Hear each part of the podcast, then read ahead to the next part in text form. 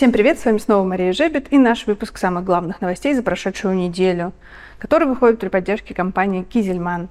Конечно, самой главной новостью прошлой недели стало повышение ключевой ставки Центральным банком сразу до 12%. Это означает, что тех денег, которые заложены на льготные кредиты, станет, э, конечно, меньше в количестве кредитов выданных, и здесь необходимо увеличивать бюджет на компенсацию. Ну, а ставки по простым коммерческим кредитам, конечно, серьезно вырастут. При этом пока власти решили не ужесточать валютный контроль.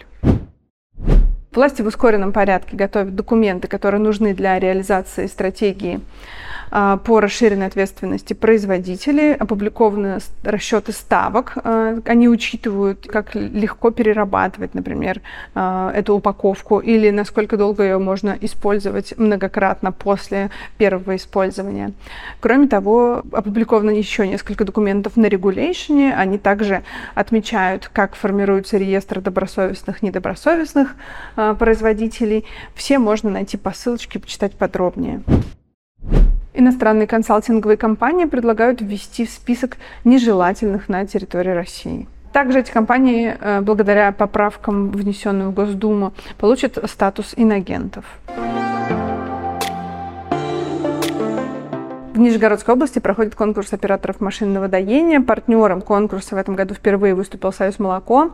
А, туда приехали министры, э, Разин Андрей Викторович, министр сельского хозяйства, региональные министры, Артем Белов, генеральный директор Союз молоко. Кроме того, на прошлой неделе Союз молоко отчитался, что продолжает борьбу с молочными э, терминами в растительных э, категориях, в растительных наименованиях и попросил Яндекс.Маркет и One Price Coffee не использовать слово молоко для растительных продуктов.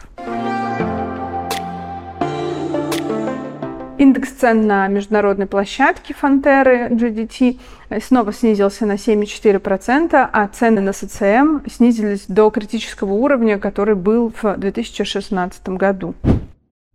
И, как пишут аналитики, э, текущая ситуация связана со слабым спросом со стороны Китая. Эта проблема уже всплывала ранее, и в прошлом году она влияла на рынок, в этом году она сильно снизила цены. Это недостаточный спрос на молочные продукты в мире.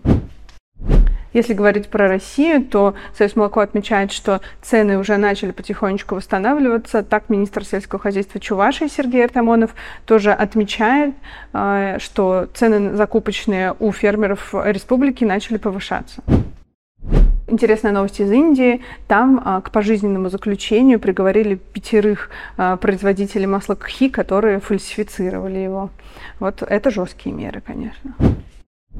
Компания Danone написала своим контрагентам письма, которые есть в распоряжении у РИА Новостей и других коллег, а, и у News о том, что оно будет менять юридическое название на H&N.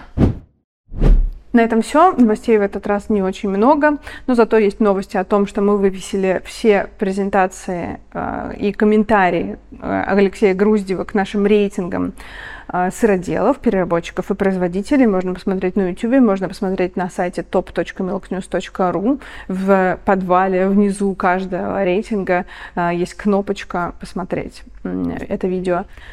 И до новых встреч. Подписывайтесь на нас в Телеграме, ставьте колокольчик в YouTube, чтобы не пропустить следующие видео. И спасибо компании Кизельман за поддержку проекта.